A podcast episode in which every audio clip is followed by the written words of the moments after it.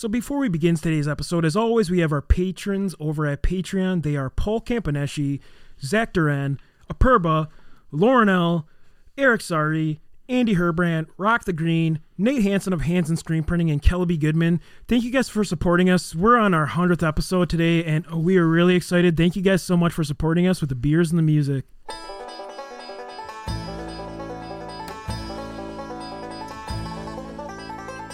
Hey, welcome to the Wisconsin Drunken History Podcast. We are your hosts, Eric Sturgeon. And I'm Russell Sari. This podcast is about all things Wisconsin history, music, culture, and beer. Although we don't often use strong language, the content is not intended for young audiences, so listener discretion is advised. If you love the bluegrass music you hear in this intro, please check out Dang It's from Madison, Wisconsin by visiting their website, dang-its.com. Now on to the show.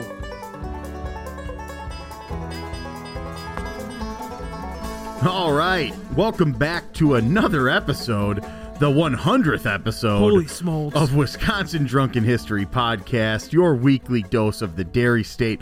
We, of course, are your hosts as always. I am Eric. And I'm Russ. And uh, we have a truly amazing and fantastic subject for you today, uh, and, and something that we are both very passionate about. Hell yeah. Th- This is the Milwaukee Bucks, uh, the organization that has uh, truly made Wisconsin and Milwaukee uh, a, a absolute amazing place to be. And how phenomenal is it that you can wear a Bucks jersey? No one will say shit to you anymore. No, exactly. It's great. It's amazing. It's like a top dog organization right best. now. Get out of here. Get off of me. Uh, we also have great music from uh, Dislocation. Awesome. Uh, we have another edition of How Many Locos, obviously, and a great interview with the Poor Historians podcast. That was a great interview. You guys just wait. It's yeah, this is it's amazing. And uh, so, why don't you grab a beer, uh, crack it, and let's go. You know, so let's go ahead and jump right in. Uh, the the team creation uh, for the Milwaukee Bucks. This goes all the way back to January twenty second, nineteen sixty eight. Uh, this is the NBA. Uh, they awarded a franchise to Milwaukee, uh, and uh, it was actually a corporation called Milwaukee Professional Sports and Services Inc. Milwaukee Pro for short. Uh, it was a group headed by the uh, the Wesley uh, Pavalon and uh, Marvin Fishman, and uh, a fan contest was actually held to name the team. Uh, with over 40,000 fans participating. Uh, well, the most voted fan entry was actually the Robins, uh, named for Wisconsin state bird. The contest judges actually went uh, went a little bit rogue, and they went with the second most popular choice, which was the Bucks. I think it's pretty good. It's great, right? It fits in. Which uh, was a reference to the Wisconsin's official wild animal, uh, the white-tailed deer. So uh, went a little bit rogue. Decided, you know what? I don't know if the Robins really suits. I don't know if that's NBA uh, basketball worthy. Let's let's go with that next best deal. I, I don't right? think Robins are as tough either. Like if you think about the shitty song that uh, and Robin, Yeah, exactly. Deedly deet. Exactly. No, not, not not- that tough. Ugh, sounds a little bit uh, Shitty. not tough. so, so obviously we chose the white-tailed deer, the Bucks. Uh, one fan, R.D. Trebilcox, he was awarded a new car for his part in the reasoning why the Right Bucks was a, a good nickname for the team, and uh, saying the Bucks were spirited, good jumpers, fast and agile. Which obviously is is It fits. and and you would want those same describers if you're a basketball player. Like Right if you're playing basketball, you want to be spirited, you want to be a good jumper, you want to be fast and agile. Those are all very great descriptors of somebody who's playing basketball and also of you know bucks of, of deer. So I don't know if I'm very agile or fast. no, I'm not very okay, good at okay, any of that shit. I'm not spirited either. I don't gonna even know what the hell's going on. I'm so as far from a white-tailed deer as it comes. the Bucks marked a return of the NBA to uh, Milwaukee after about 13 years. Uh, their previous team, the Hawks, actually played four seasons uh, in the early 1950s before they moved to St. Louis in 1955, uh, which the Hawks are actually now located in Atlanta, uh, which a team that we all are very uh, familiar with nowadays because of our. Uh, uh, 2021 historic run here. But uh, before we get there, in October uh, the Bucks played their first NBA regular season game against the Chicago Bulls before a Milwaukee arena crowd of about 8,500 people, 8,467 to be exact.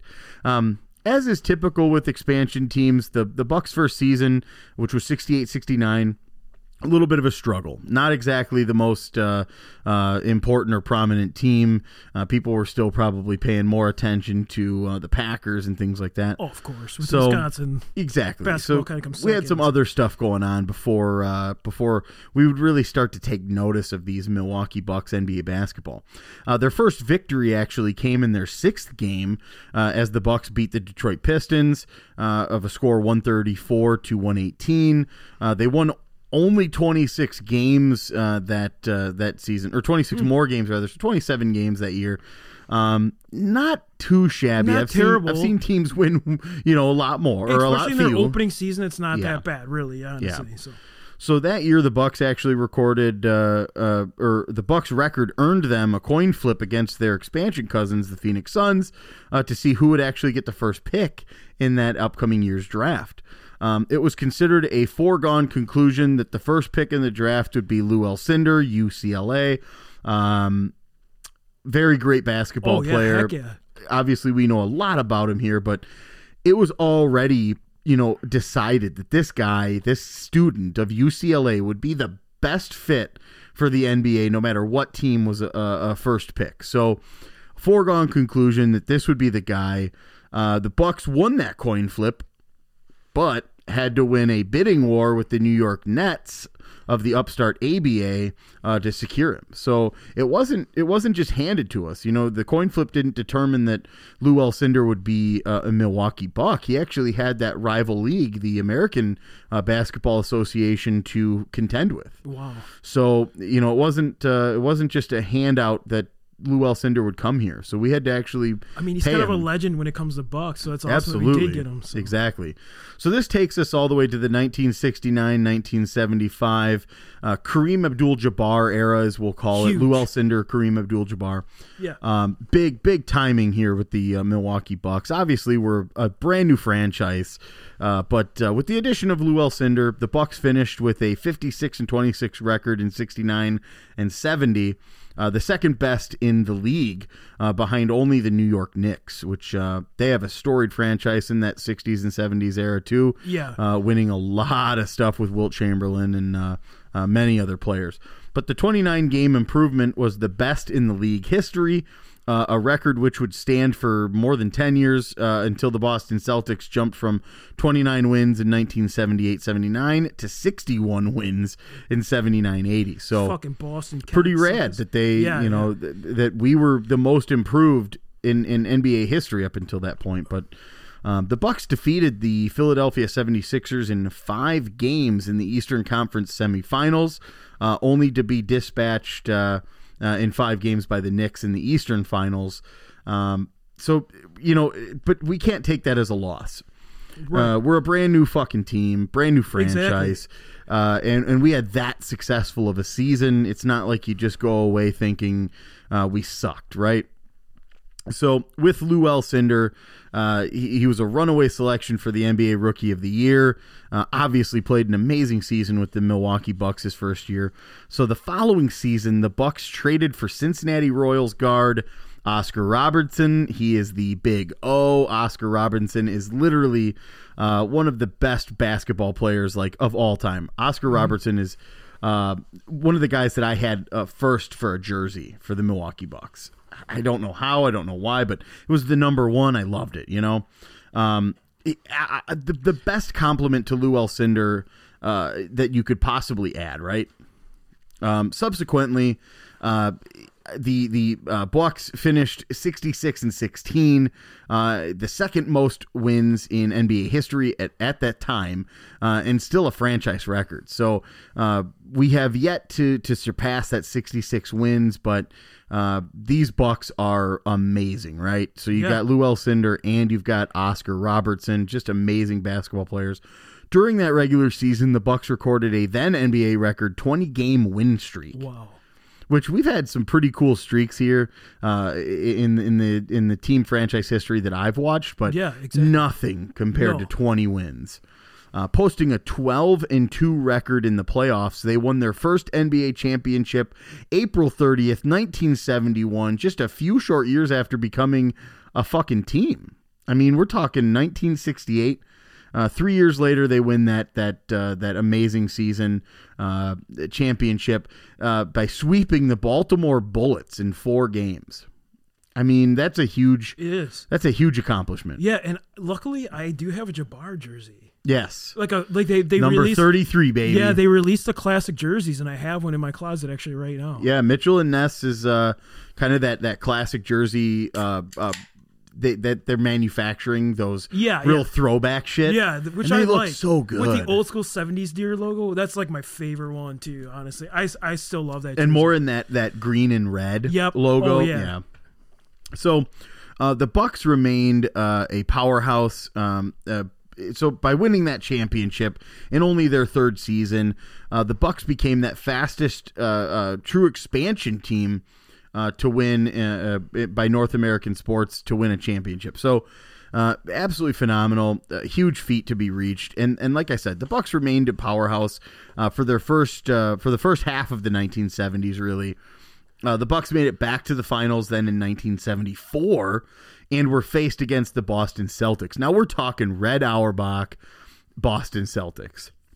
These are the best of the best, right? These are those fucking cocksuckers today. Exactly. Boston shit babes. Fuck Boston. Yeah, they. So in Game Six of this series, Abdul Jabbar made his famous skyhook Oh, shot hell yeah. in a Oh. classic double overtime, uh, and we won that game. However, the Bucks would go on to lose in Game Seven, uh, and for the first time since 1969, the Celtics were again world champs. So, really, in this time frame, you're seeing a lot of Celtics championships and New York Knicks championships. Milwaukee really snuck one in there in 1971, which is amazing. We had a great team. Uh, like I said, that duo of um, of Kareem or Lou, depending on where you're at in that in that time frame, uh, with Oscar Robertson was just absolutely phenomenal. These guys were great. Uh, um, it just not a lot you can say about this team other I- than right. creating history and setting records. As the 1974 and 75 season began, uh, unfortunately, Kareem Abdul-Jabbar suffered a hand injury, uh, and the Bucks got off to a pretty horrible 3 and 13 start. Uh, even more injuries would uh, actually end up plaguing the Bucks for that entire season, and um, the Kareem Abdul-Jabbar announced that after that season, he wanted to be traded, uh, and he would really only select the Los Angeles Lakers or New York Knicks as his options. Which were top teams. Top teams, man. I mean, they're huge. Yeah, so- the, even even then, you know, the Showtime Lakers, they had won quite a few championships with Jerry West. Even then, so like uh, after that, you know, the front office, we we tried, we tried to keep him. We tried to offer something that would make him stay here in Milwaukee, and it just didn't happen. Uh, we couldn't come to terms. Uh, so Milwaukee uh, obliged. They they traded him to the L.A. Lakers. Uh, that was in uh, 1975. We ended up getting Elmore Smith, Junior Bridgeman, Brian Winters, and David Myers. Two of those names should stick out quite a bit Oh, for yeah. Bucks fans. Junior Bridgeman and Brian Winters. Uh, both of them have retired jerseys and stuff, and So- great, great guys. when it when it comes to LA too, like just think about it. Like he probably wanted to move to a bigger city, right? Oh, of course. So Yeah. LA County. So we're talking just LA County, right? Like Yeah. Los Angeles County has more population than North Dakota, South Dakota, Minnesota, and Wisconsin, and part of Michigan. That's so we're talking about a massive population in a small area. Huge. It's kind of happening at the time, right? So it's Yeah. understandable why he wanted to move to LA. And the Lakers have always been a top-notch team. and this is all. I'm not trying to be like I'm a Bucks fan through and Oh, of through, course. but Lakers have been a top-notch team. And this is all before 1980. Like Mm-hmm. this is 1975 Los Angeles. This is crazy, right? So uh, that was a, a great era in Milwaukee Bucks history. We had a lot of shit eras right after that. Oh yeah. Nothing really great happening throughout the 80s. Of course, we had Junior Bridgeman and Brian Winters, and they were definitely there. Uh, Jon McGlocklin, he was there. All these really great basketball players, but nobody could really make it happen. So now we jump a little bit forward to 1994 to 2003. I like to call this the Big Dog and Ray Allen era. Uh, there's many other players that could obviously have their name here too, but uh, uh, Big Dog and Ray Allen are the kind of the big ones. I agree. Right. So in 1994, the Milwaukee Bucks held the coveted first overall pick in the NBA draft. And with that, they selected Glenn Robinson, big dog from Purdue University. This guy, number 13, was absolutely fucking He phenomenal. was great. Uh, one of the best to ever wear a Milwaukee Bucks jersey. Even better yet, two years later, in 1996, the Bucks would select Stephon Marbury with the fourth overall pick. Now, what you don't know is the uh, the Minnesota Timberwolves with the fifth overall pick, just one after us, selected Ray Allen. Uh, who was immediately traded to the Milwaukee Bucks along with Andrew Lang for the rights to Milwaukee's selection, which was Stephon Marbury. Stephon Marbury, great basketball player. I think he even might even still play in uh, China. Like he got a huge contract. I believe he does. And hey, so around this era that we're talking about right now, do you remember the Bucks rap? Yeah, song? yeah. Oh, heck yeah. Who's gonna win it? The Bucks. Bucks, The Bucks. Light it up. Light it up. Yeah. Oh heck yeah, Absolutely dude. phenomenal, man. Right on. I'm glad and- you know that one. I hope Yeah. our listeners go and check that out. Yeah, they're amazing, right?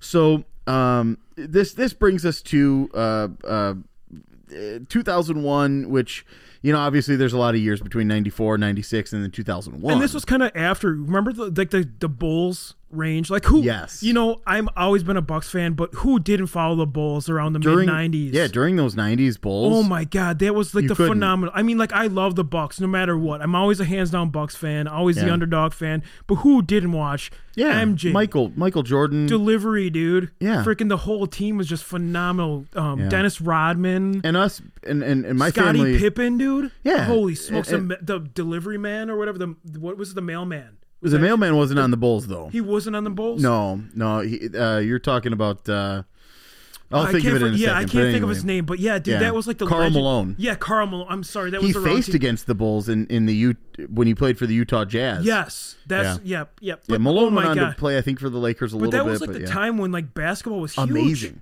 Charles Barkley, like there was just They- phenomenal. See, that Jordan was- Jordan faced Barkley in the in Yeah. the uh, uh, finals. He faced the mailman Karl Malone and John Stockton in the finals. that mid uh, that like center the Supersonics 90s, he played like against. 93 to like 99 was like awesome. Yeah. just great teams. absolutely phenomenal stuff. Uh, obviously, the the Chicago Bulls. I, I grew up. Uh, uh, I was born in Chicago and, and moved to Wisconsin when I was uh, only like two or three years old. So uh, my family was all Chicago Bulls. And so like I, have been a diehard Wisconsin fan, so Bucks has Yeah. always been my number one, and I've, I was born in Wisconsin. But at the same time, like who didn't watch the '90s Bucks? Right. Like you had to watch it. I mean, I don't care who you the are. The Bulls run was was one of uh, of historic fashion. They I agree. They won uh, 72. Their record was 72 and 10 one of the years in like 1996. Unbelievable. Best record of, of all time until just recently when the Golden State Warriors beat it, uh, 73 and 9. And I, I don't know how many hockey fans. It's like Wayne Gretzky, man. Like who Oh, didn't watch a. Wayne Gretzky? Who didn't game? watch what? Yeah. I mean, if you're a hockey fan and you haven't watched a Wayne Gretzky vintage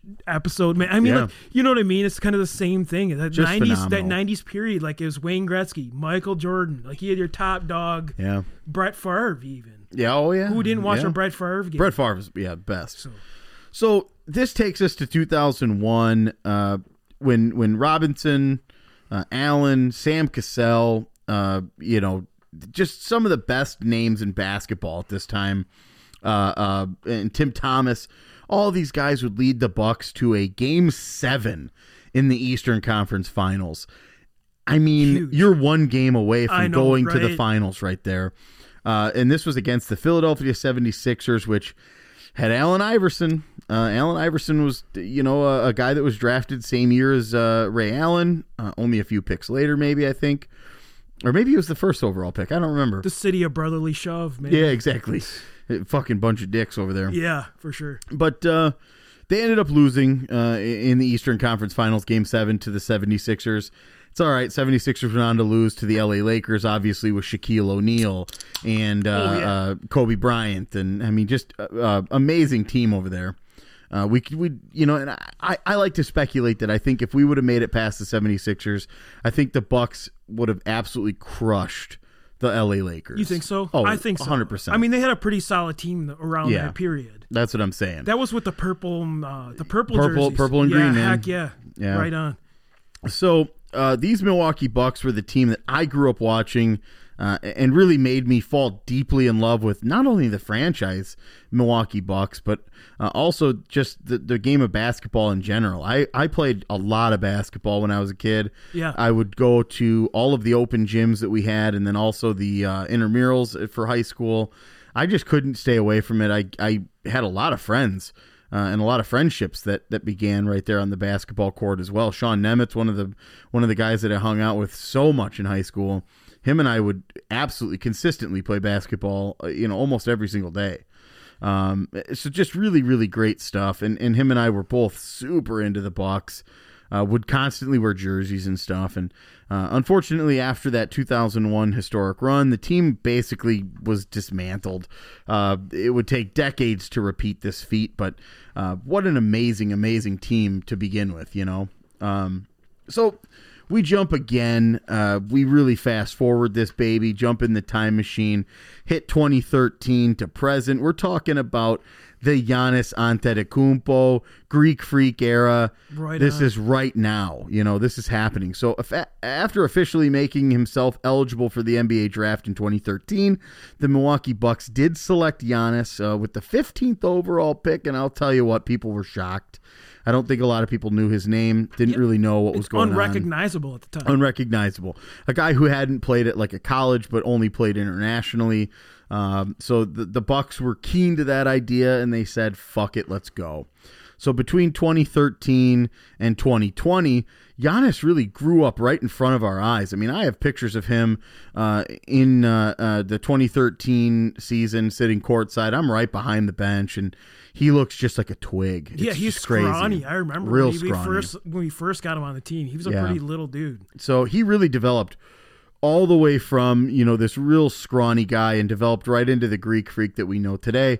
Uh, in fact, on on September uh, 18th of 2020, Antetokounmpo won his second consecutive Most Valuable Player award for the entire league. So that means that everybody in the league had had basically unanimously thought this guy is absolutely the most valuable player to his organization. Period. He's like one of the most improved players I've heard Absolutely, yeah. multiple times. And in fact, in I think in you know like 2016 or 2017, he actually won Most Improved. Um, absolutely phenomenal. So, um, in doing so, he actually joined uh, Hakeem Olajuwon and Michael Jordan as just the uh, uh, only third player to win MVP and NBA Defensive Player of the Year uh, in that same season. So 2020 was really just a highlight year for Giannis. Uh, really amazing stuff. Um, Giannis actually uh, re-signed with the Bucks in uh, 2020, December 15th, uh, becoming uh, one of the most. I mean, I think it's the largest contract in, in league history. Maybe something's happened since then, but um, it's a five-year, 228 million dollar extension to his contract. Uh, just absolutely worth Huge. it, though. I mean, this guy Great is is so good. Uh, arguably the best in uh, Milwaukee history. Uh, I would say even greater than you know Kareem Abdul-Jabbar. just just check out his points average. It's Exactly, that's what unbelievable. I mean. It's unbelievable. So, and what he's done in such a short period of time here with the city, which is amazing. So, uh, the Milwaukee Bucks did return to the NBA Finals in 2021 after 47 years, uh, and um, uh, they defeated the uh, the Phoenix Suns uh, in the 2021 Finals, first championship in 50 years uh, since 1971. Absolutely fucking ridiculous. It's it's amazing to have the title back here in Milwaukee. To That's be what I love. Like you know what? I as soon as like so first off, I got the Eastern Championship shirt, right? Yes. because I had to. Yeah, And then I got the freaking finals. show. I got like a whole series of fucking Buck shirts right now yeah. because yeah. I love. It, it's just so cool that I can wear a Bucks jersey. No one will say shit to you. Remember when people used to make fun of you for wearing a purple Oh, yeah. Bucks jersey? Oh, yeah, in school. Yeah. Like, oh yeah, those guys are fucked. You came in No. and you rocked a, a Vin uh, a Vin Baker or a fucking Right. uh, Ray Allen or something like that. People were like, "Come on!" you were rocking purple and people would just rip on you. But now, like, no one will say anything. Right. In a couple of my in a couple of my school pictures, man, I got you know a nice uh, purple Right on. jersey on, whether that's Ray Allen or Big Dog. I had an Allen at one point. I had Yeah. Ray Allen for sure. yeah. So and then I still rock my Toni Kukoc Bucks jersey from uh, You do, about actually, 2003 yeah. or 2004. I still rock it every once in a while. Um, absolutely amazing. I was in the the stadium for all of the home games of the finals, whether that was in a seat or standing room only. I have my ticket and a picture of uh, Giannis and the uh, and the trophy right behind me in a in a nice plaque that I had made for me. Um, I have a piece of the court that they won the championship on. I mean, I am diehard. I mean, I have You, I've been a even season more than ticket I holder I watch like all the games on TV, but you actually go to the Yeah. damn games. I've been a season ticket holder for a few years, and uh, will I will always be a Milwaukee Buck fan, and and through and through, it's just one of my all time favorite passions. And uh, like I said, the game of basketball is just the best. So we'll go over a little bit of Giannis's accomplishments, since he's probably the most accomplished Milwaukee Bucks player of all time. Right? Uh, he's two time NBA MVP. 2019 and 2020. He's NBA Defensive Player of the Year in 2020. He's a six time All Star between 17 and 21. Uh, NBA All Star Game MVP in, in 2021. This guy is a three time All NBA First Team Select in 2019 through 2021. Three time NBA All Defensive Team. NBA 75th anniversary team, which let's talk about that. That's one of 76 players total in NBA history are to, are, are are selected for this team, and uh, he makes it. We're talking uh, Michael Jordan. We're talking Kareem Abdul-Jabbar is on this team. Wilt Chamberlain is on this team. Uh, uh, Dr. J, Julius Erving is on this team. Earvin Magic Johnson is on this team. Best fucking players of all time. And Giannis Antetokounmpo from Greece is selected for this fucking team. Uh, it makes me so proud to be uh, a Milwaukee Bucks fan, and hopefully he's a Milwaukee Buck for life. But he's obviously an NBA champion 2021 and NBA Finals Most Valuable Player Right 2021. This guy is absolutely phenomenal. Uh, like we said, Russ and I have, have gone over a couple times here that we have not only been to these these games, we have been in the arena for all these things, Oh, whether yeah. that's the Bradley Center, now the Fiserv Forum. I I've mostly been to Bradley Center. I Yeah. actually have not been to Fiserv Forum. It's just really sad. But I've been to Bradley Center games multiple times. Yeah. Like I I am a huge Bucks fan, and like I said, like. I, I was kind of iffy about the Fiserv Forum. You know what I mean? It's kind of like the Right. Like they haven't been the best team in the world, so why should they deserve like a new, A new- stadium, right, right, And right. I was kind of on that board where it's like, yeah, you know, like I love the Bucks, but like, do they really deserve a new thing? Right. But then they got Giannis, yeah, and, and I'm all for it, dude. I mean, like hell yeah. that crazy that crazy build of this team is is so cool to to have seen Giannis get drafted. Khris Middleton comes just a, uh, maybe a year later uh, from the Detroit Pistons, and and we just keep building. And then uh, you know you finally see this uh, this resurgence of this team and this franchise that is just absolutely phenomenal. My first game uh, was um, at the Bradley Center, and I think it was a, a Boston Celtics game. Um, in 1996, my, my grandparents brought me to a game, and Mine was I the mean- Knicks game in '97 at the Bradley. there you Center. go. So, like right right in the same wheelhouse as you and I, you know, we we finally got a chance to see uh, Ray Allen and Big Dog. Oh, and, right and, on. That was uh, like the best. And then the Bucks, the best. the Bucks song, dude. I used to rock that sucker hard, dude. yeah, I was definitely one of those guys who who would recite that, especially Oh, after yeah. going to a game. Oh, you know. right on. Um, and and I didn't go to a lot between you know, especially not in the '90s. Uh, once it hit you know 2000 2003, I was going pretty regularly trying to hit these fucking games. I would sit courtside. I mean, it was a lot easier back then. Tickets Dude, were a I, lot cheaper. I cheaper. actually remember you rocking like vintage jerseys at parties all the time. Hell yeah, dude! you I were mean, like a Bucks fan. that was- Hard- that was my thing. Uh, you- you're definitely harder than I am. Like I've always been a Bucks fan because I've been born in Wisconsin, so I really only support Wisconsin teams. But I remember you being a diehard Bucks fan. and that was my thing. I would I would literally wear you know uh, a Bucks jersey as if it was a regular fucking T-shirt. Like it's just crazy, right? You know, uh, uh, nobody else does that ar- around here. Now they do, and it's fun to wear. You know, your your old vintage. And it's uh, actually like it's okay to wear now. No one can make Yeah. fun of you anymore. yeah. Nobody's great, you nobody's know? pissing on your parade. That's for sure. Definitely not. Um, so like I said, I remember, you know, in, the, in that moment, game uh, game six uh, at Fiserv Forum against the Phoenix Suns. Uh, I was with you know one of my best friends, Adam uh, Wesner, and we're standing uh, standing room only. We got him, uh, and we're, we're front row of that standing room only though. So we're at the top of the section of of uh, 117, I think it was, and uh, it just absolutely crazy. The game was back and forth pretty good, but towards the end, you could just see the momentum just shift only to the Milwaukee Bucks. The Phoenix Suns couldn't do shit right, and you just saw every every single uh, uh, possession become uh, a way that the Milwaukee Bucks were going to kick the fuck out of the Suns. And in that moment when we held the ball and it was and it was sealed, like we were going to be the fucking champions, I fucking cried. Did I you? cried my eyes out. I, uh, every every game, I take my wife by the spot where I, I sat down and I just cried right after they won. I, t- I took a couple pictures and I, uh, I I do have those and I think I've posted them on on social media as well. But um, that moment when uh, the Milwaukee Bucks finally won that championship was just something of like 30 some odd years of of me being uh, Right. alive and a fan melted into this amazing feeling and uh I, I just I can't even shake it. You know, I know that it's still it's still this you know our championship year. We're we're playing right now and we're we're good and we're we're gonna make the postseason and stuff like that. But I still can't shake the idea that we that we were champions in 2021 and we were the best fucking team there was. Right, and what a great location for the Fiserv Forum, right in the brewery Yes. district, which is awesome. There's just so many cool places. Me and Eric have been down there film not only our promotional video, but also drink some brewskis. Yeah, So, yeah. I've been down there a, a dozen times, if not more, uh, just drinking beers, and then uh, that that whole district is so cool. but go Bucks. Go Bucks. All right, so on to our music segment, and we've got a fast hitting, awesome punk band from Milwaukee. We are talking about Dislocation.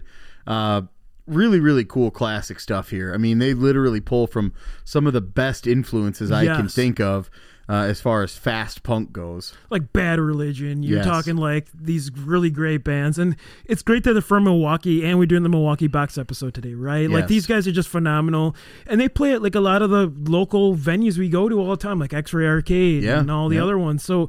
We really hope you guys appreciate it. Um, obviously, like I'm getting a lot of the influence of that, like I would say probably like early '90s punk a little bit. Yeah, exactly. Late late eighties, early nineties punk. Fast, Very fast. Yeah, and it I mean, definitely songs has don't take very long to get through. You know, These guys are amazing, and I hope you guys get a chance to go and see them. Um, just amazing, and especially like X-Ray Arcade, amazing venue. such a cool venue. They, they have like the best bands lately. Yeah. like just unbelievable. and the space is great. I mean, you can actually play some arcade games if you want, uh, but the whole stage side is uh, just it's a bit it's a big area, you know, for for a lot of people to just cram right into, which is nice. Uh, and I've seen some really great stuff there before. dude. Like we always talk, we say this every time: Cactus Club, Frank's Power Plant, Yeah. X-Ray Arcade. Like the whole Bayview area, basically. Like Pretty you can much, just see yeah. like the best bands of all time in Milwaukee area. Yeah, it's an absolute uh, amazing area for for local uh, punk rock music and just for local music in general. And uh, uh, everybody should be hitting up those venues regularly to check them out, including like uh, uh, the River West, uh, like Linneman's. Uh, I mean, just check it Yeah, out. These so- guys are, are great. It was another one where we kind of had to go through the catalog quite a bit. And uh, Eric, you decided on which one was it? Was it Oaks? Oaks, yeah, Oaks is the one, and, and honestly, it's not their longest song, which you know, obviously, punk bands. Uh, none of them are super long, but uh, this one is just it's catchy. It's it's it's punk and it's it's good. It's got a great sound to it, and uh, I really hope everybody enjoys it. So this is Dislocation Oaks.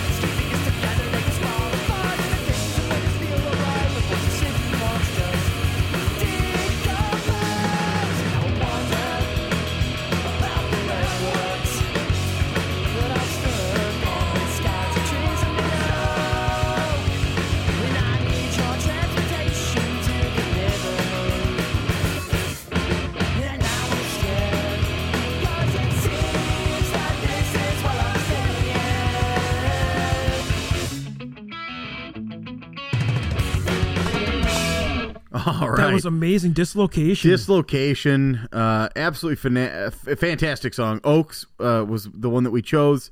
Uh, they have a, a few other songs out there, obviously too. So go and listen to them. And then, uh, like we've said, they they play at a, a handful of of all of these local awesome venues that we've named, and uh, you should definitely keep uh, your eye peeled uh, for that as well because th- their live stuff is um, is really cool, and you can and you really get a feel for that energy that they're trying to portray as well. So go check it out. So now on to our beer segment. Uh, this one's fun. Uh, we have uh, a really you know sensible topic. I yeah, we actually got Uh, a crowler from the Lakefront Brewery because we wanted to support the uh, Ukrainian cause. Yeah, yeah. So uh, Lakefront obviously is doing a crowler uh, to support the refugees of Ukraine. Uh, Lakefront Brewery is donating ten dollars to the National Bank of Ukraine humanitarian assistance to Ukrainians uh, affected by Russia's aggression to help the refugees of the war. Uh, this crowler costs an extra five dollars, and we are matching those funds for a full ten dollars from each crowler uh, going to those in need. They have uh, raised a lot of money, Russ.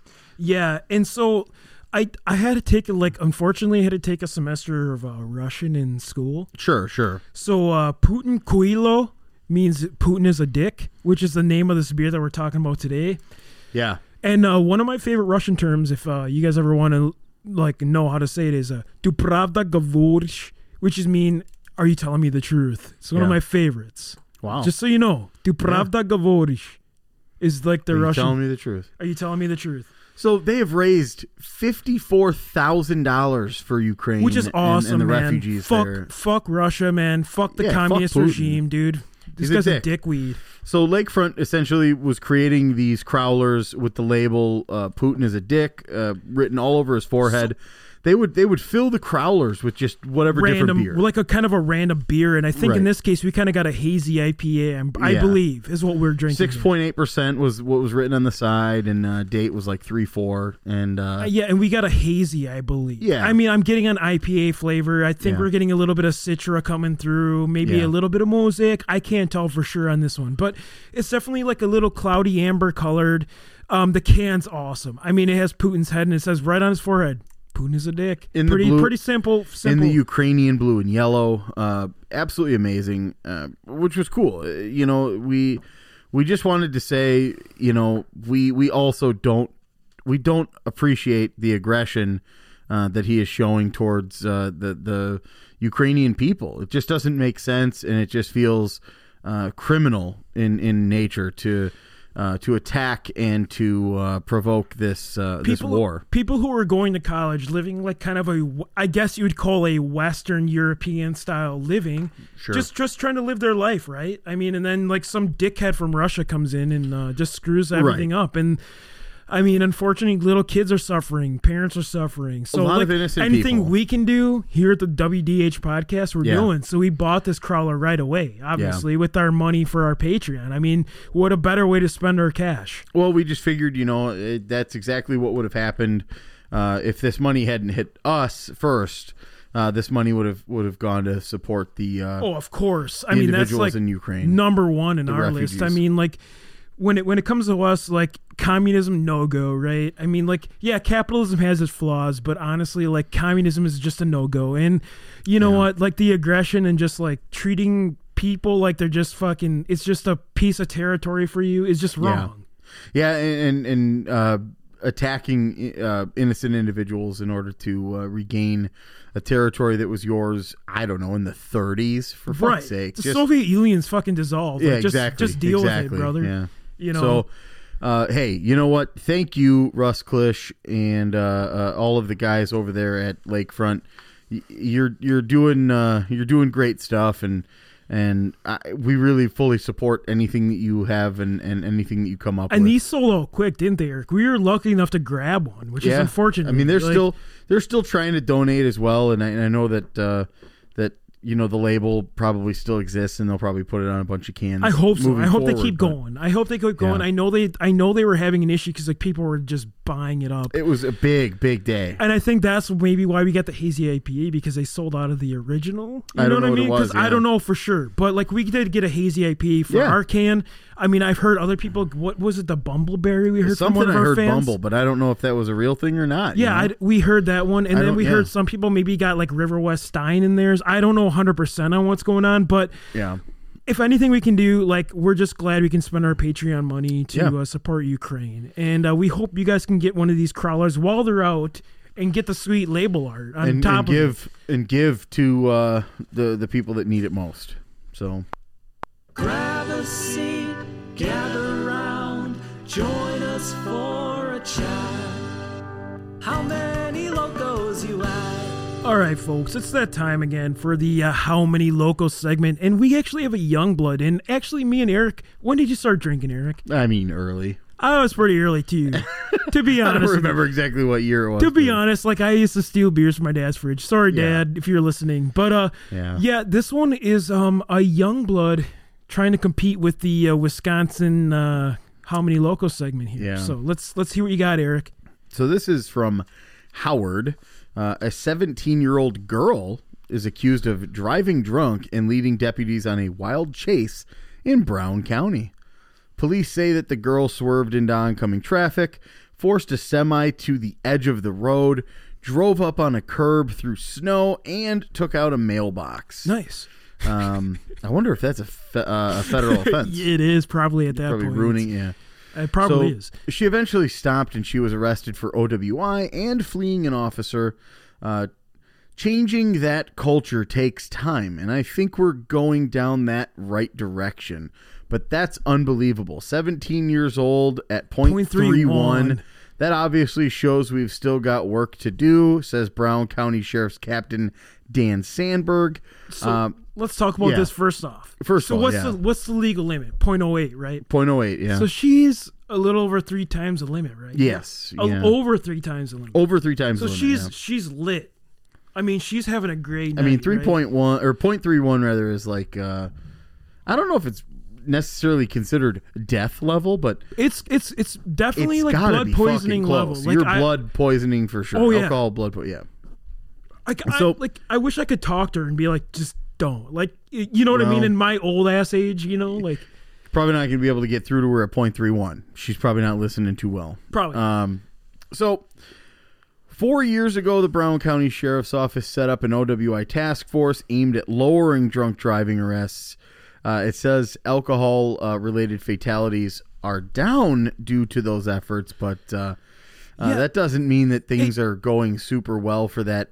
I mean, uh, there's not. that- a, there's really not a lot in this article here. We got we got the age and we got the we do have a blood level though, so we do have a good. I'm I mean, she's 17 years old, 0.31. She's blackout. She's straight up blackout. I was just going to say 0.31 at 17 years old. me a 0.31. I'm done. and a girl. I'm done. I'm I'm not trying to like section out them as as worse drinkers, but I think scientific you know evidence proves that uh, their tolerance is a little bit lower than than that of a male, but still 0.31 for uh, a for me. 17 year old is crazy. For me, it's huge. Um, like I would probably run from the cops at a .31. You know what I mean? You don't even know what's going well. on. You don't even know what's going on. Your legs ain't moving, you know. Right. You don't even know what's going Um, on at that point. So like I mean, I don't even know where to go with this one, Eric. I mean, like we know 16 is a blackout level, right? We know 16 is that level. Here's here's the thing that I'm going to tell you that I think you should keep in mind as Okay, well. sounds good. age. Keep in mind age and sex, and I think that we'll get to a number similar. You think this is going to be a higher local?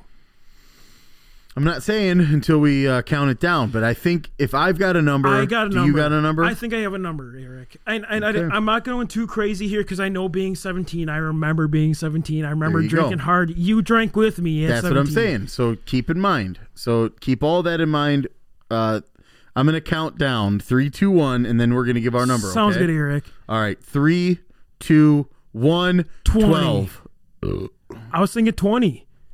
I burped. Okay. Uh, so see- do you, do you want to meet at 16 then?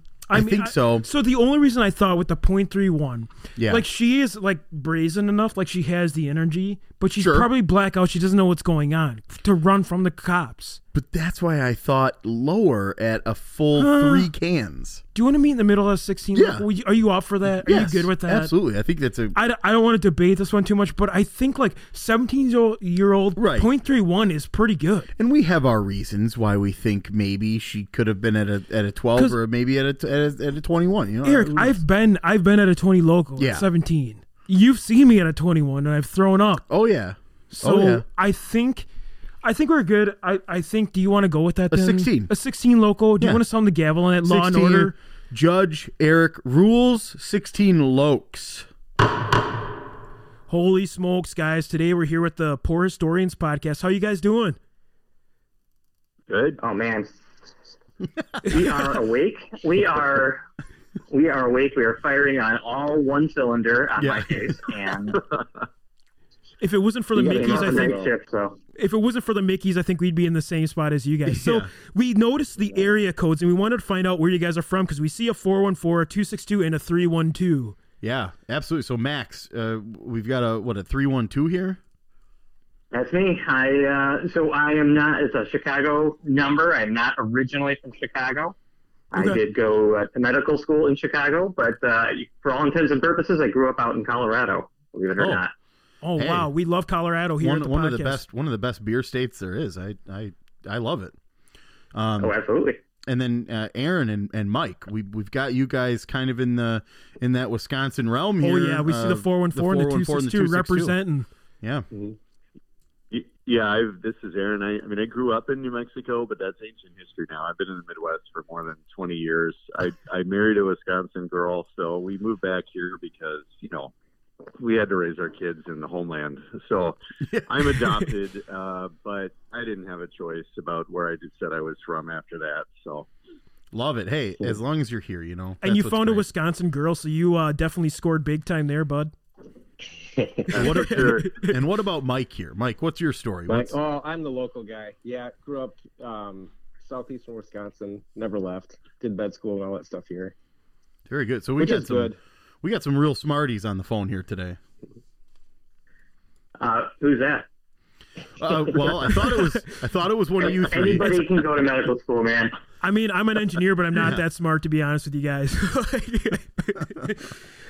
but awesome. We Yes. won't admit to being either. Okay, good. So we wanted to ask you guys too. I know you guys have a piece of history you guys kind of wanted to talk about, and uh, obviously we love your podcast. So we want to hear this little piece of history, Max. Uh, if you want to begin. Yeah, well, I thought it was probably uh, very apropos to pick something Wisconsin-based and history-based, and where we cross over. So I got uh, I want to talk about uh, I want to talk about some ticks. Yeah. Oh yeah. As, uh, if I, if I learned anything from uh, moving here to Wisconsin, it's that uh, you guys love ticks up here, you know, Yeah. and uh, I'm learning to love them. There's plenty of stuff to talk about, and I think I can probably keep this to under three hours if you'd like. Yeah. All right. We'll Yeah. start there. Yeah, Hicks or ticks, but uh, but we got ticks. we got we got some hicks around here, not too many. ticks. oh my god, what did you say, Aaron? Oh, Ticks with ticks. Yeah. Exactly. I I heard something else. more more yeah more particularly Hicks generally are the ones that get ticks because they like to you know mud and hunt and all that other stuff too. So. Uh, this is great, but ticks obviously this this is crazy because uh, we're we're approaching that time of year now. So this could be good education for everybody. You got Honestly, it. don't So think I could do this, Aaron. I don't. I don't do ticks. I just not a don't. I fan. hate them. I hate them. They're so uh, yeah. They're my least favorite insect. I gotta say. They're Yes. so gross. Well, I mean, they're gross and they're skeezy, but you know. They so. I, I was looking for a, a nice Wisconsin tidbit here, and I, I think that uh, I think we missed out. I think we could have laid claim to to Lyme disease, and unfortunately, uh, somebody from Connecticut got there first. Damn But it! There is a connection here. I know. I know. So, uh, do you, uh, you gentlemen, uh, do you have you been familiar with Lyme disease at all? Yes, sir. Yeah, absolutely. I know a few people that have uh, unfortunately you know ha- ha- that are dealing with it. Yeah. I had one of the worst days of my life where uh, I kind of searched my pants while I was out in the woods going to the potty, and uh, yeah, there was a little one of those scummy little bastards looking up at me. So I wasn't very happy about that guy. Yeah. You got it. Absolutely. And, It's important. and they form a very tight connection with the people they find too. So, Oh shit! indeed. So here's the thing. So Lyme disease, which is a tick-borne illness, meaning they bite you and they have the, the, the bacteria, uh, it's called Borrelia burgdorferi, but this little bacteria uh, is responsible for all Lyme disease. And the, the fact of the matter is that it, it- it probably should have been named after Wisconsin. So here's the deal. The Lyme disease has been around for a while. It goes all the way back uh, to probably as long as we've had ticks uh, on Earth. But we think of it as being kind of a U.S. disease, but it started back in Europe. So they had uh, ticks uh, all over Europe, and a lot of people would come down with the symptoms of Lyme disease. So there's uh, there's a lot to it. Uh, we won't we won't bore you with textbook uh, level information, and that's definitely not because we can't remember it all off the top of our heads. But you know, essentially, uh, you get bitten by the tick, you contract it, and it can it can be as simple as a rash with a little bit of fever and aches, or it can be as severe as like meningitis and brain infections. So those little those little bastards, they, they wait, can I say bad words? Oh yeah, you can say whatever you want on Say this the fucking bad words. No. That was the worst. Aaron doesn't let me say bad words. Yeah, it's probably not great if you're trying to make money on your podcast. Yeah, which is Um, why we are where we are, right? Which is why we are where we are. But Oh, yeah, we, we, we definitely are. Yeah, so we, we, we understand. Trust me. yeah, and, and So you get muscle aches, and I think one of the one of the telltale signs is the target, right? You get a a, a red kind of rashy looking target on your body, right? we sure do. Yeah, absolutely. And so we that rash uh, uh, we call uh, erythema migrans, and it it means uh, redness um, migrans. Yeah, we had a kid, we had a I we had a we had a kid in high school. That was his nickname, actually. Uh, what did you say? Mirror Methan Pygrames. poor kid, man. Yeah, it's a tough one to say. It's all the medical stuff. I agree. And uh, so yeah, so you that that is a characteristic fashion, and a lot of things too. You get a lot of joint aches, and sometimes joints can get infected with it. So it, it's just kind of a fascinating uh, illness, Yeah. if you will. So you know, a lot of uh, there's like cases going back to like the 1760s where they start people start putting together, hey, you know, we're getting sick after these little ticks bite us. So I found there's like a Scottish case uh, off uh, one of the islands where they described that uh, one of the I don't know if it was a farmer or whatnot, but he gets bitten by a tick, and they called it like a quote worm with a body that penetrates the skin, which is a weird way to describe a tick because it's Yeah. oh, not worm-like, but I don't know. Yeah. All bugs look the same, right? Little pinchy Unless pinchy. it's all full of blood, maybe. I don't know. Yeah, when they get Oh, engorged. I, when they're really plump and they're squirming around, those are my favorite. Yeah. More like grapes, you know. Now, have you have you had to deal with one that is uh, is mature uh, as a as a uh, a parasite that is engorged and full of blood? Oh, Oh, the- yeah. Yeah, I mean, yeah, lot of this is a common. Yeah, this is a common presentation.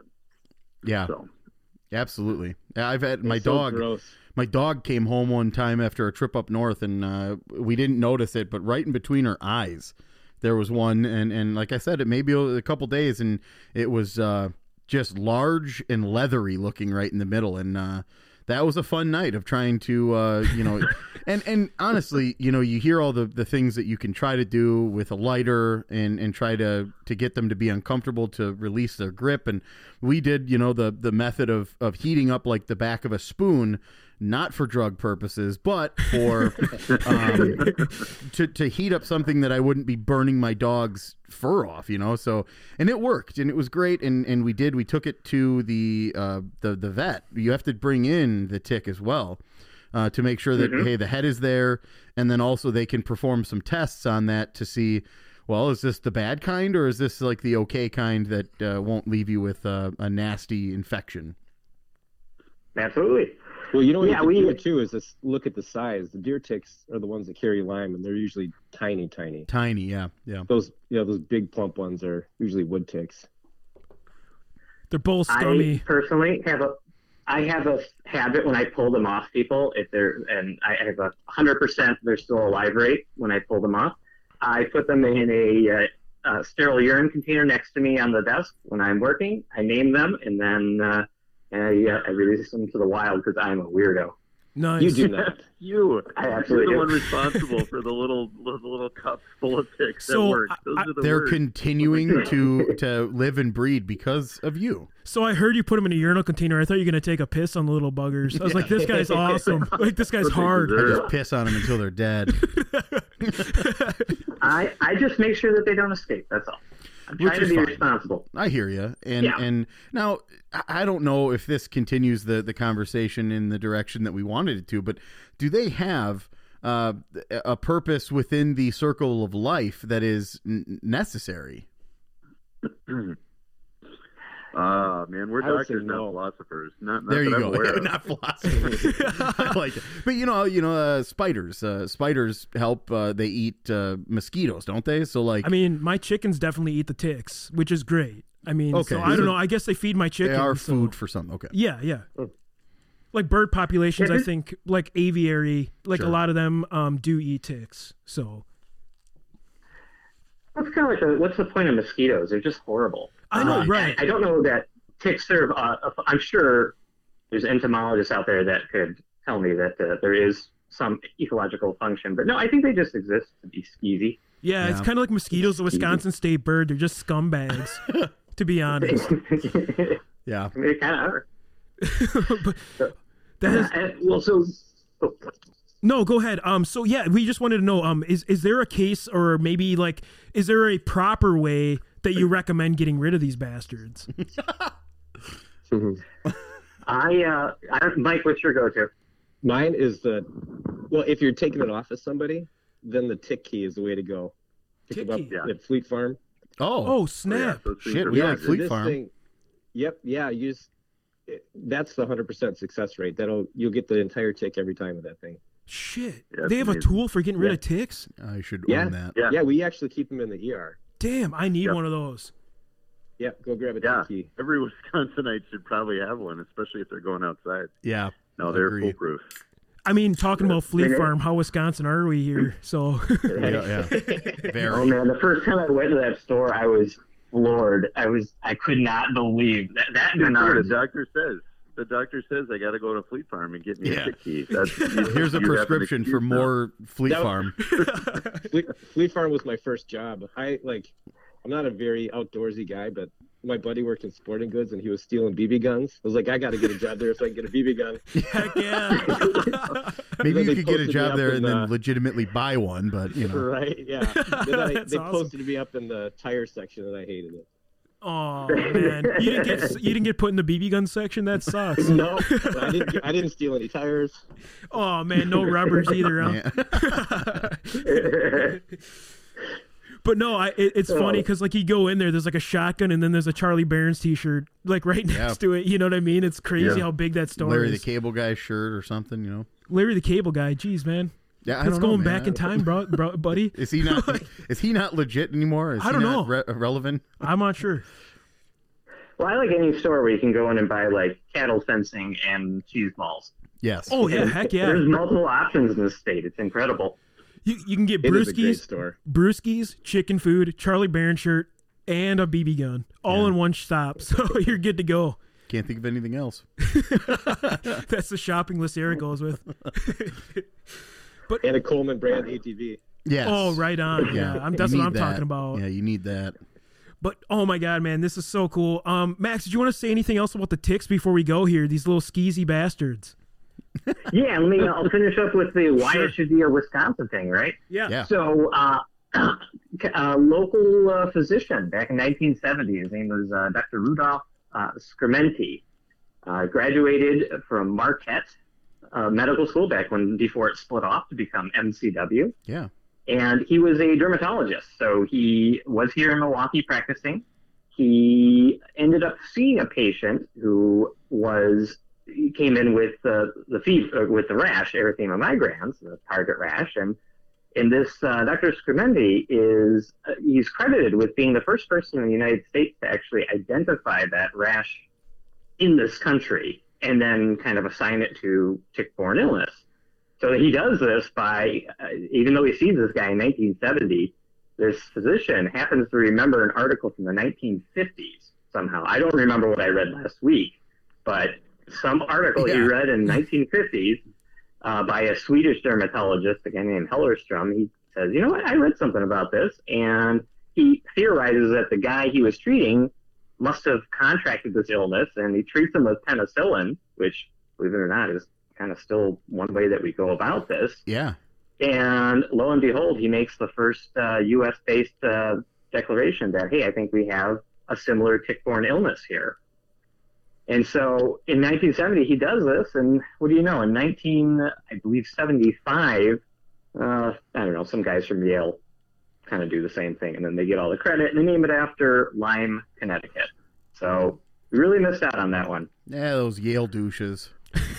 I, I was, I, I, out of professional courtesy, I didn't want to say it, but you, Yeah. you did it. Don't worry, I'll take the unprofessional could've route all 100% of the time. It could have been like Tomah disease or Yeah, it could. I mean, I, well, I was going to ask you guys. Uh, you guys have any? What what should it have been named? I mean, Lyme disease is. Eh. I think they probably should have called it penicillin, but that's just my my opinion. oh God.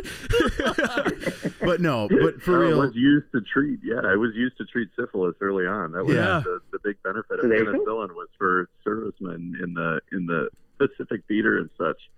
Yeah, so it, yeah, it, Those that would've been rascals right getting on rowdy. on the nose. There's a hundred percent chance somebody called it penicillin in a in a medical. Yeah. Oh, a hundred percent guaranteed. Yeah. They 100% definitely. Yeah, I, I don't know. I think I think you're right. I mean, it, it definitely should have had some sort of a Wisconsin-based uh, name because you know we're sort of the ones that uh, that recognized it right here in the United States. Uh, first, you know, maybe first couple cases of it uh, that that and like you said, uh, how did he how did he know what he read? You know, how many years before that? Like, I, I don't like you said. I don't remember what I'm reading as I'm you know turning the page. I'm like, I don't really know what's Yeah. going on there. And without So- Google, And without Google, exactly. I mean, what was life without Google? You had to have a book, and then you had to have uh, some sort of uh, reading retention, which I don't have. You know, I mean, No, my, our attention span nowadays, we not gonna not gonna accommodate that. Mine certainly doesn't. we've been conditioned, right? So you know they do they do have Lyme's disease, right? So it's kind of like Yeah. yeah. it's a town, but it also kind of is a fruit. So what do you think Wisconsin would be like? Corn's disease or Exactly. Yeah. or like wheat's disease? Alcoholics My- disease. Oh, there you My go. favorite thing that I came up with was Yeah. Wisco fever. Not bad. Actually, that one sounds pretty good. Wisco fever is probably the most uh, So accurate. Yeah. we are gonna go petition the state legislature. You know how me and Eric have such a high standing here in Wisconsin that Yeah. we can get Well, this figured changed. did, yes. Okay, great. Yeah, we'll take it straight up Well, I mean, to I'll say not do it. yeah. We'll take it to UW Madison and uh, and straight on up to uh, governor status, and we'll we'll make it happen. We know Tom Barrett, but unfortunately, he's uh, not a huge fan of us. So Yeah, and he's, we he's know him really well. like- he's like the ambassador now for some other country. he is, yeah. right? Actually, no, he's or he's Luxembourg. he's- Luxembourg. Yeah, he's go. one of like the coolest dudes actually. But he like Yeah. He had to deal with our our BS a couple times here. So He, yeah, he is. even Did, though did you guys? Did, wait, you guys have heat with Tom Barrett? no, Well, no, no. we're really good friends with him, but he uh, has to deal with us being super immature and Yeah, shitty, we- like our usual Oh, selves. So we were, uh, we partner with Rock the Green in order to do, uh, like uh, uh, different Earth Day stuff, and then anything that they're involved in as a nonprofit. And for Earth Day a couple years ago, we were doing a special, and uh, Lindsay, uh, the the uh, founder of Rock the Green, tried to put us in touch with uh, with Mayor Barrett, and instead we got a bunch of uh, the the individuals around him that that uh, work primarily as you know uh, um, you know I guess just individuals for like. Uh, the the community and for like the environmental Sure. stuff and and it was great either way but you know he definitely I think heard the podcast name and was like I don't want anything to do with that yeah, we had to, yeah we had to send him a press release and everything. He's like, nah, Yeah. we're not doing that. Also, So- the press release was put together by me, and uh, I can't say that I did a great enough job of trying to convince him. you had a couple and cans of. Mickey's in you when you did it. Didn't you? I was absolutely hammered. okay. That's a boy. Yeah, So, it was after a recording day, so. but yeah. man, that well, is we're happy to associate with you guys. But yeah, Awesome. I was just gonna say, you know, poor historians. I think what's cool is is that the the the initial uh, uh, link between us is is Wisconsin, but uh, the the nice thing is uh, there's also the, this deeper, you know, uh, more more you know prophetic and profound thing of like, you guys, d- you know, deal with history and and and you go beyond the state of Wisconsin and you talk very medically about certain things and and uh, I love it. I, I think that that's you know a, a really cool and and unique niche that I don't think anybody else does, which makes it uh, even that much cooler that that we can uh, sort of do this collaboration and that uh, I know we'll be on your podcast as well, and we'll talk about something that uh, that makes sense too. Yeah, I, uh, we- I, I right. definitely will. We, we will work out something, and I would look uh, look very much forward to doing so. yeah, and Max, one of the one of the ones on our list actually was uh, from UW Madison, um, the discovery of the vitamins uh, B and C, I believe, at UW Madison. Oh. And so maybe we can do that one on the podcast and talk a little bit more about that if you guys have a little bit of information. Oh yeah, We, uh, that's an interesting topic for sure. So great, B yeah. vitamins. Nothing gets me. Nothing gets me all riled up like B vitamins. I I'll make tell you. that happen. Oh yeah, Nothing makes me smile more than a little B vitamin. get a little B12 in you. You're Yep. good, buddy.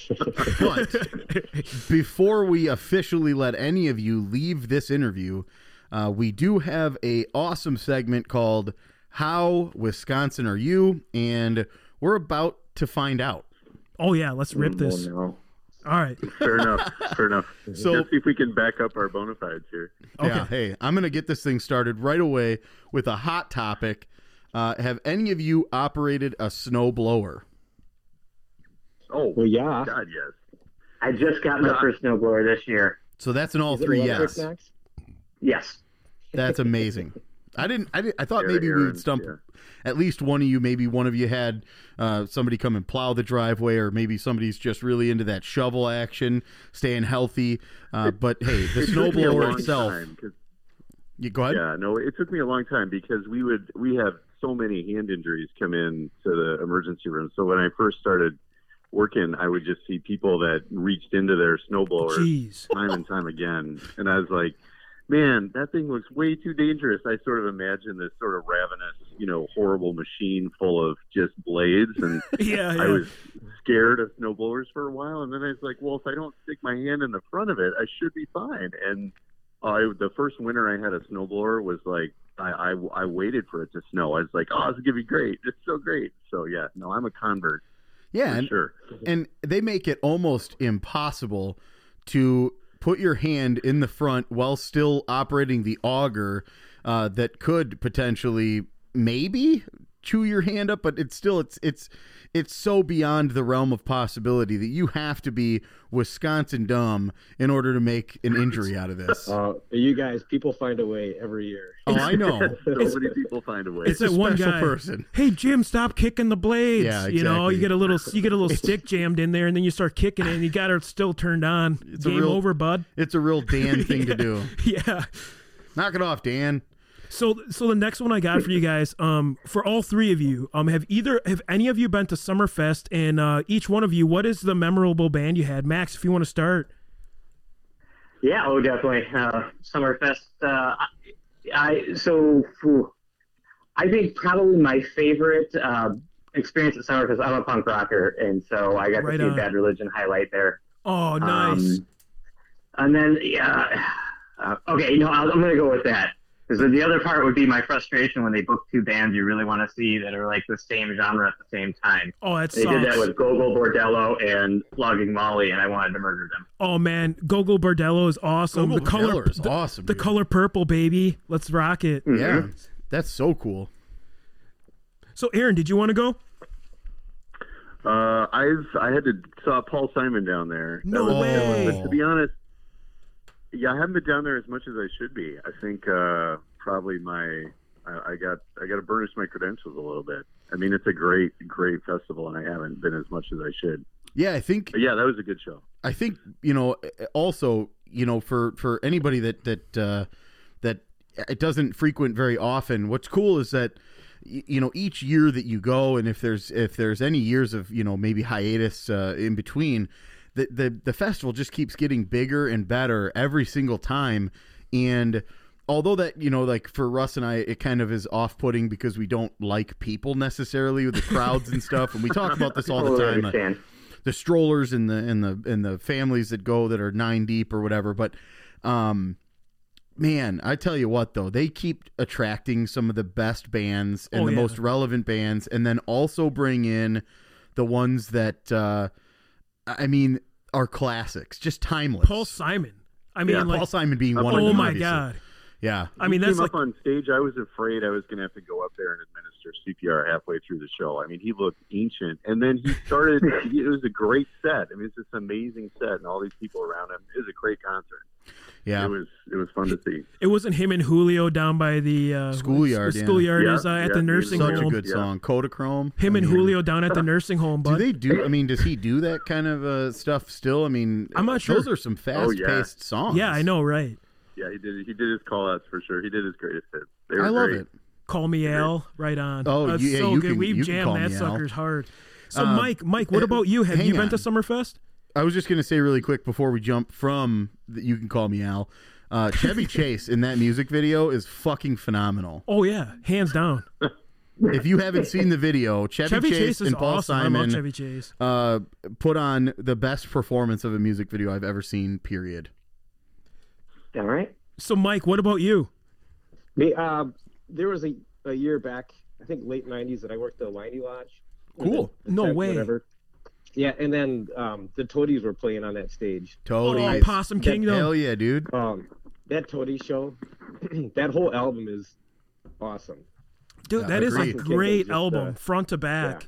Yeah. I actually have it, I think, on not favorite. vinyl right now. It's a Oh, great nice. album. Yeah. Um, those are some really cool uh, uh, artists to have seen there. I I'm jealous of every single one of those because I, I I tend to stick to my uh, my normal uh, uh, year. You know, uh, Third Eye Blind is always there, uh, so I always tend to go see them at their ten o'clock show when they close things down. Uh, and then you know like uh, Blink One Eighty Two and Foo Fighters when yeah, they're at Death the main Cab. stage. I've Death seen Cabs. some Ben Um, Folds. Jimmy Eat World on the side stages heck and yeah. stuff too. So um, awesome. I, I love it. Now, let's jump to uh, another pretty incredible topic here. We've got some really great sports teams. Um, now, uh, we're going to leave one obvious one out, but that's only because you don't really tailgate at this one. But have you ever tailgated at a Brewers, Packers, or Badgers game, or all three?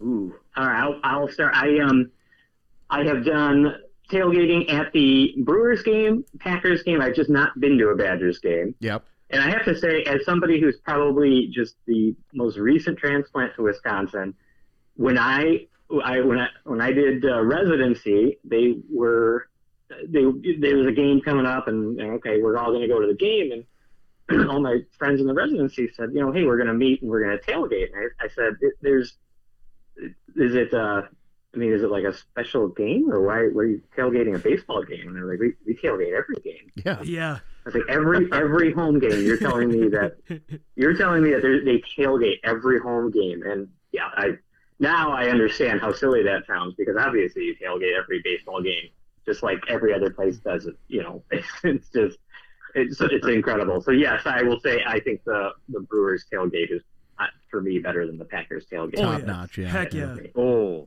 It's Oh, tougher to do fired. the Packers one just because of parking and getting up there. Yeah. Oh, I mean. I've Yeah, drank in, in a yeah. lot of strangers' backyards up there. You know, you park the truck in somebody's backyard, you pay, you know, Five 20, 25 bucks to, to park there, and uh, you don't know who the hell's around you, but you just bring out the case and you just suck down a bunch of beers. My favorite was going to a Brewers game. Like you park, tailgate, and then you leave. You don't even go to the game. Yeah, yeah. Oh, Been there. you, you, that's the crazy thing about the Packers. is Like, Sometimes you just don't make it in. Yeah, Like, you have the yeah, ticket, right. and you're just like, eh, I'm too drunk. yeah, yeah. I have done the Packers. It's a lot of work. The Packers is a lot of work, though. Yeah, it, it really it's is. worth it for the Bloody Marys, but it's it's a lot of work. I agree. Um, I've not done the Brewers. It sounds like oh my gosh, another another place where I got. to I know. I You I'm Yeah. not a huge baseball fan, so yeah, but yeah. I I'm missing the point that it's not about the baseball necessarily. So I think. uh yeah, maybe we need to have a, a group tailgate one of these. You- you let us know. Yeah, We'll be there. opened Spring training. I'll bring Nice. the I'll bring Yeah. the dogs, bud. Yeah. I'll bring a whole bunch of dogs. So yeah, yeah. We uh, Aaron, I, I've always said you need to drink more, man. yeah, Yeah, I know, right? Like, You got to find more opportunities to connect with alcohol. yeah. I, that's right. you know what's If I'm a true Wisconsinite, that's you just create all the my reasons. jobs, my birthday. Be- besides the podcast, we don't really get a chance to drink brewskis. So we like that's why we love our little show because we yeah. get to try like the local beers because we really don't drink during the week, obviously, because we have to be I mean, yeah, you professional, gotta- yeah. you know, quote unquote. No. You gotta, you, you gotta work and stuff, Uh, but yeah, yeah. I'm So- telling you, you know the the the Brewers tailgate is great. Packers, like you said, it's it's a little bit more of an investment, a little bit more of the the work, uh, but it's still great. Um, I think the the thing about the the Packers one that maybe edges out Brewers a little bit is because it's once a week uh, that you can do it. The bat or the the Brewers you could probably do three or four times a week depending on True. uh, the the schedule if they're home or away. But you know that's the only thing. And and there's uh, 160 some odd games in the Brewers season versus 17 in a Packers season now.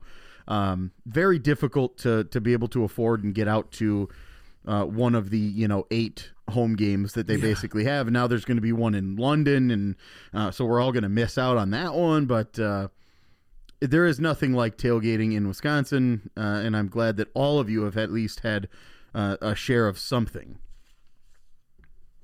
I, I, I do feel very uh, welcome to the state. I'm over here over 10 years, so I, am, I have adapted, I think, hopefully nicely to the culture. Right Yeah. on.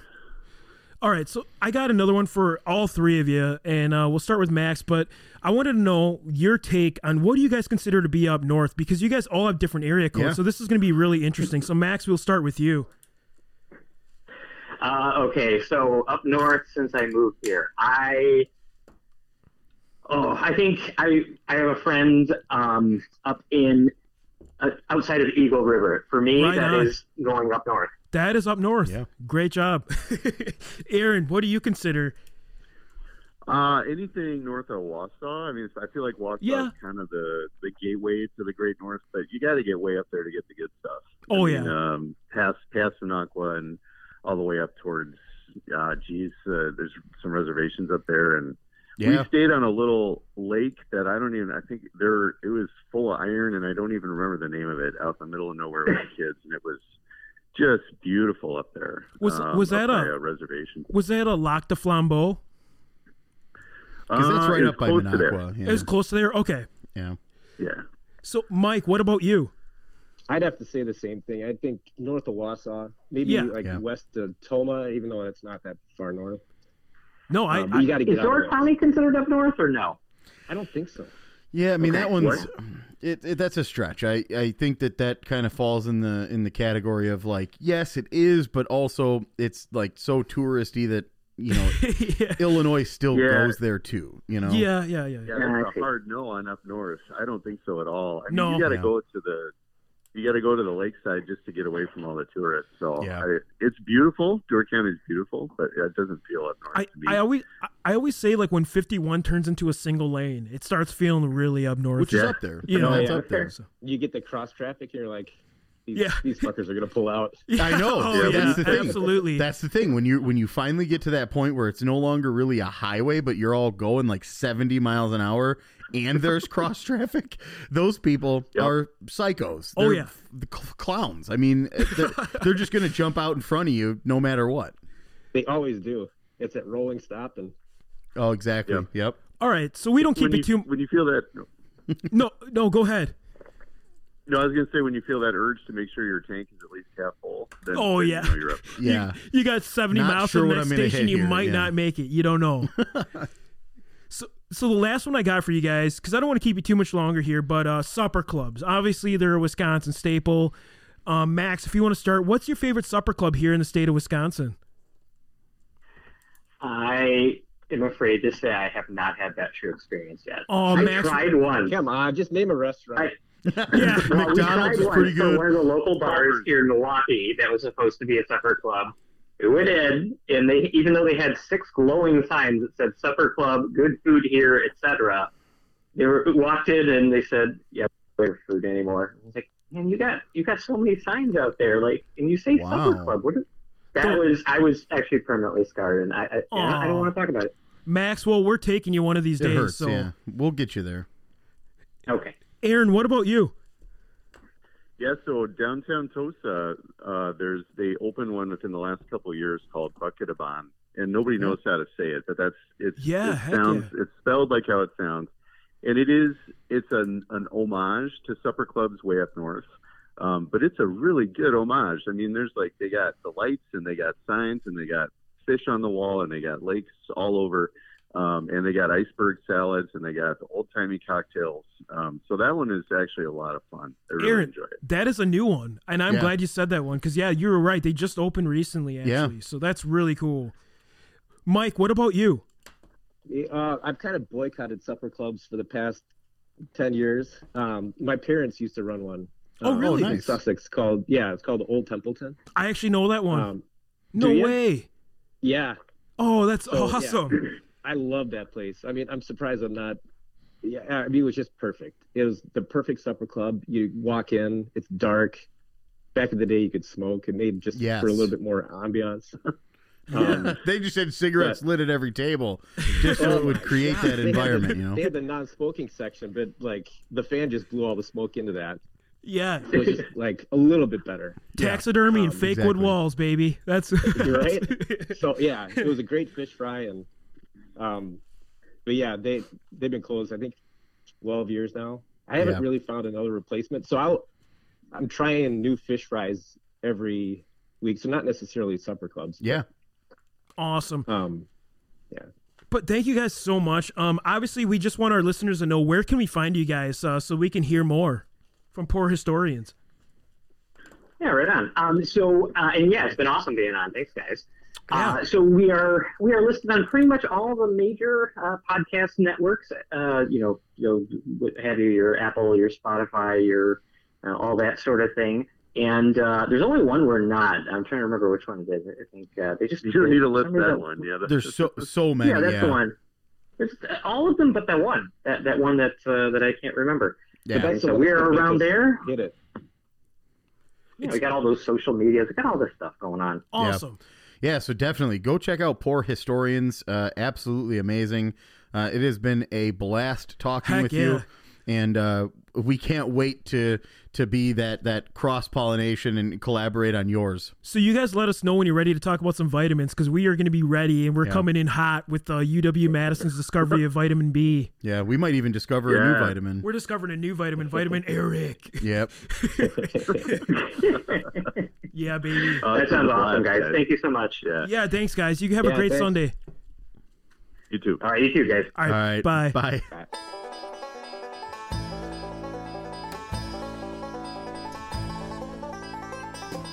All right, that concludes this episode of Wisconsin Drunken History Podcast. If you enjoyed this vulgar display of Wisconsin, please like and subscribe on whatever streaming platform you prefer. And remember to hit the bell on YouTube to be notified when we release new content.